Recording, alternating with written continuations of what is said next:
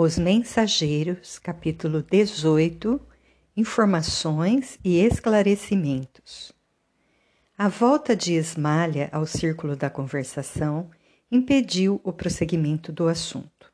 Aproveitando talvez a oportunidade, Aniceto perguntou ao administrador: Que me diz da continuação de nossa viagem? Estimaríamos alcançar ainda hoje as esferas da crosta. Dirigiu-nos Alfredo significativo olhar e falou: Não me sinto com o direito de alterar-lhes o plano de serviço, mas seria conveniente pernoitarem aqui. Nossos aparelhos assinalam a aproximação de grande tempestade magnética ainda para hoje.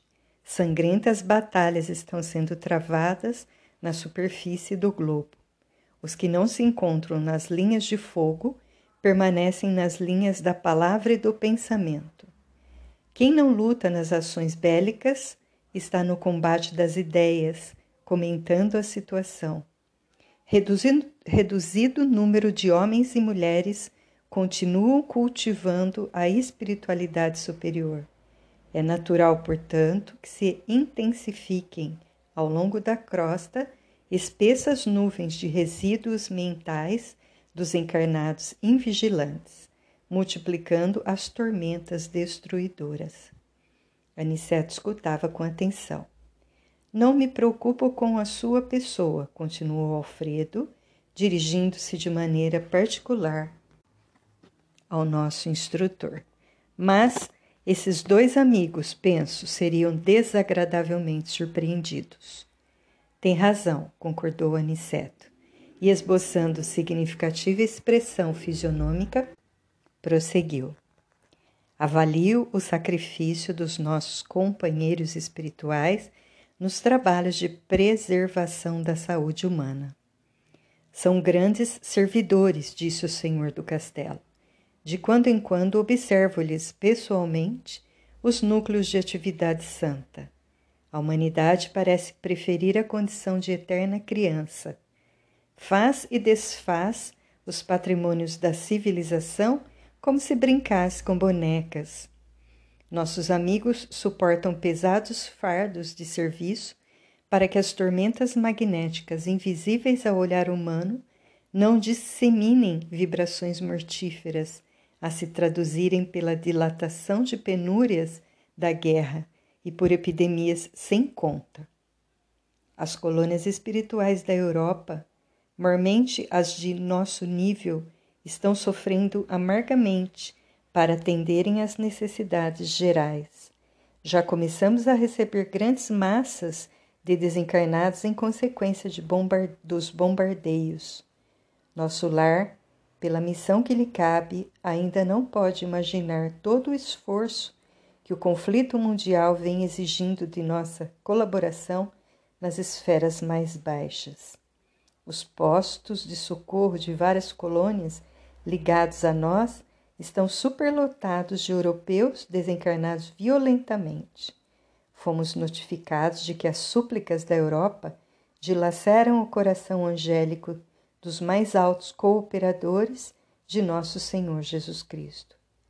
Aos terríveis bombardeios na Inglaterra, na Holanda, Bélgica e França, sucedem-se outros de não menor extensão depois de reiteradas assembleias dos nossos mentores espirituais, resolveu-se providenciar a remoção de pelo menos 50% dos desencarnados na guerra em curso para os nossos núcleos americanos. Temos aqui o nosso campo de concentração com mais de 400.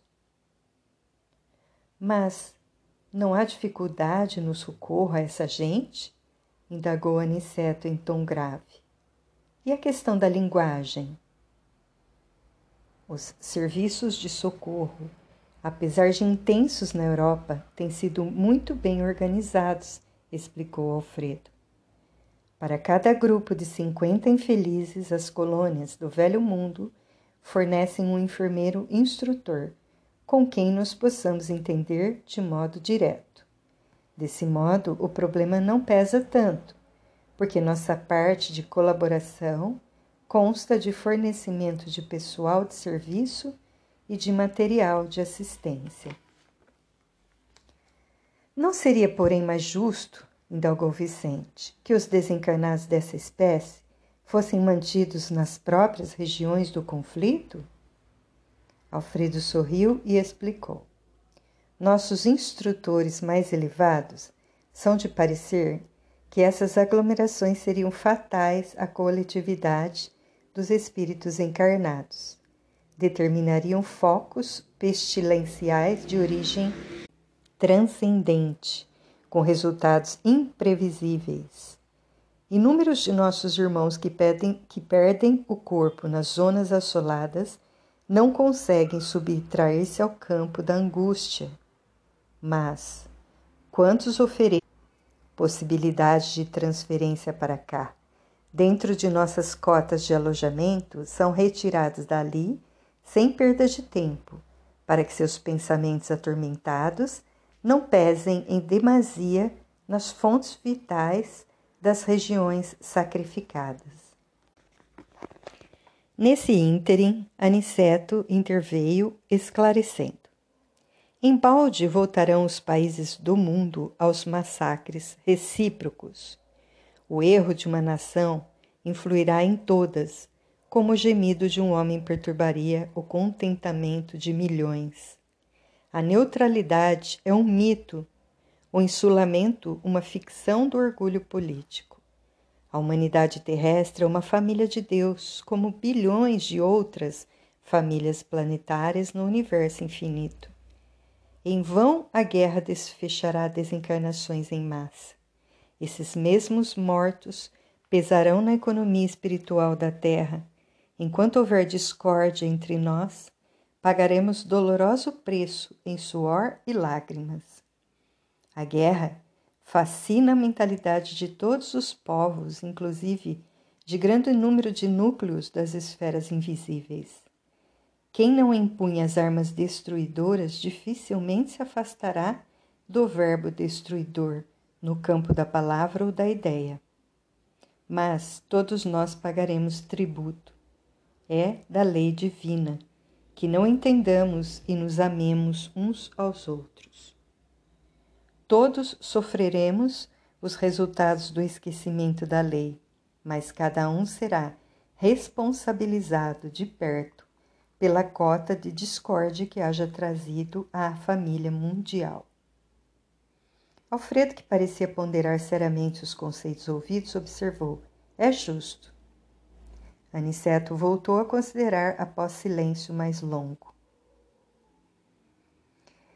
Estive pessoalmente a semana passada em Alvorada Nova, que fica em zonas mais altas, e vinha saber que avançados núcleos de espiritualidade superior dos planetas vizinhos, desde as primeiras declarações desta guerra, determinaram providências de máxima vigilância nas fronteiras vibratórias mantidas conosco. Ensinam-nos os vizinhos beneméritos que devemos suportar nos próprios ombros toda a produção de mal que levarmos a efeito. Somos finalmente a casa grande, obrigada a lavar a roupa suja nas próprias dependências. Sorrimos todos com essa comparação. Ismalha, que permanecia em silêncio, não obstante a funda impressão que se lhe estampara no rosto, considerou com delicadeza. Infelizmente, na feição coletiva, somos ainda aquela Jerusalém escravizada ao erro Todos os dias somos curados por Jesus e todos os dias conduzimos-lo ao madeiro. Nossas obras estão reduzidas quase a simples recapitulações que fracassam sempre. Não saímos do estágio da experiência e, dolorosamente para nós, estamos sempre a ensaiar no mundo a política com os Césares a justiça com os Pilatos, a fé religiosa com os fariseus, o sacerdócio com os rabinos do Sinédrio, a crença com os jairos que acreditam e duvidam ao mesmo tempo, os negócios com os anases e caifazes, Nesse passo, não podemos prever a extensão dos acontecimentos cruciais. Encantado com as definições ouvidas, aventurei-me a dizer: como é angustiosa, porém, a destruição pela guerra. Nestes tempos, contudo, observou Alfredo bondosamente, a prece é uma luz mais intensa no coração dos homens. Bem se diz que a estrela brilha mais fortemente nas noites sem luz. Imagine que, para iniciar providências de recepção aos desencarnados em desespero, já fui mais de uma vez aos serviços de assistência na Europa. Há dias, em missão dessa natureza, fomos eu e alguns companheiros aos céus de Bristol. A nobre cidade inglesa estava sendo sobrevoada por alguns aviões pesados de bombardeio. As perspectivas de destruição eram assustadoras. No seio da noite, porém, destacava-se a nossa visão espiritual, um farol de intensa luz. Seus raios faiscavam no firmamento enquanto as bombas eram arremessadas ao solo. A chefia da expedição recomendou nossa descida no ponto luminoso. Como surpresa, verifiquei que estávamos numa igreja, cujo recinto devia ser quase sombrio para o olhar humano, mas altamente luminoso para nossos olhos. Notei então que alguns cristãos corajosos reuniam-se ali e cantavam hinos. O ministro do culto lera a passagem dos Atos em que Paulo e Silas cantavam à meia-noite na prisão e as vozes cristalinas elevavam-se ao céu em notas de fervorosa confiança. Enquanto rebentavam estilhaços lá fora, os discípulos do Evangelho cantavam unidos em celestial vibração de fé viva. Nosso chefe mandou que nos conservássemos de pé diante daquelas almas heróicas que recordavam os primeiros cristãos perseguidos em sinal de respeito e reconhecimento. Ele também acompanhou os hinos e depois nos disse que os políticos construiriam os abrigos antiaéreos mas que os cristãos edificariam na terra os abrigos antitrevosos. Às vezes, concluiu o senhor do castelo, em tom significativo, é preciso sofrer para compreender as bênçãos divinas.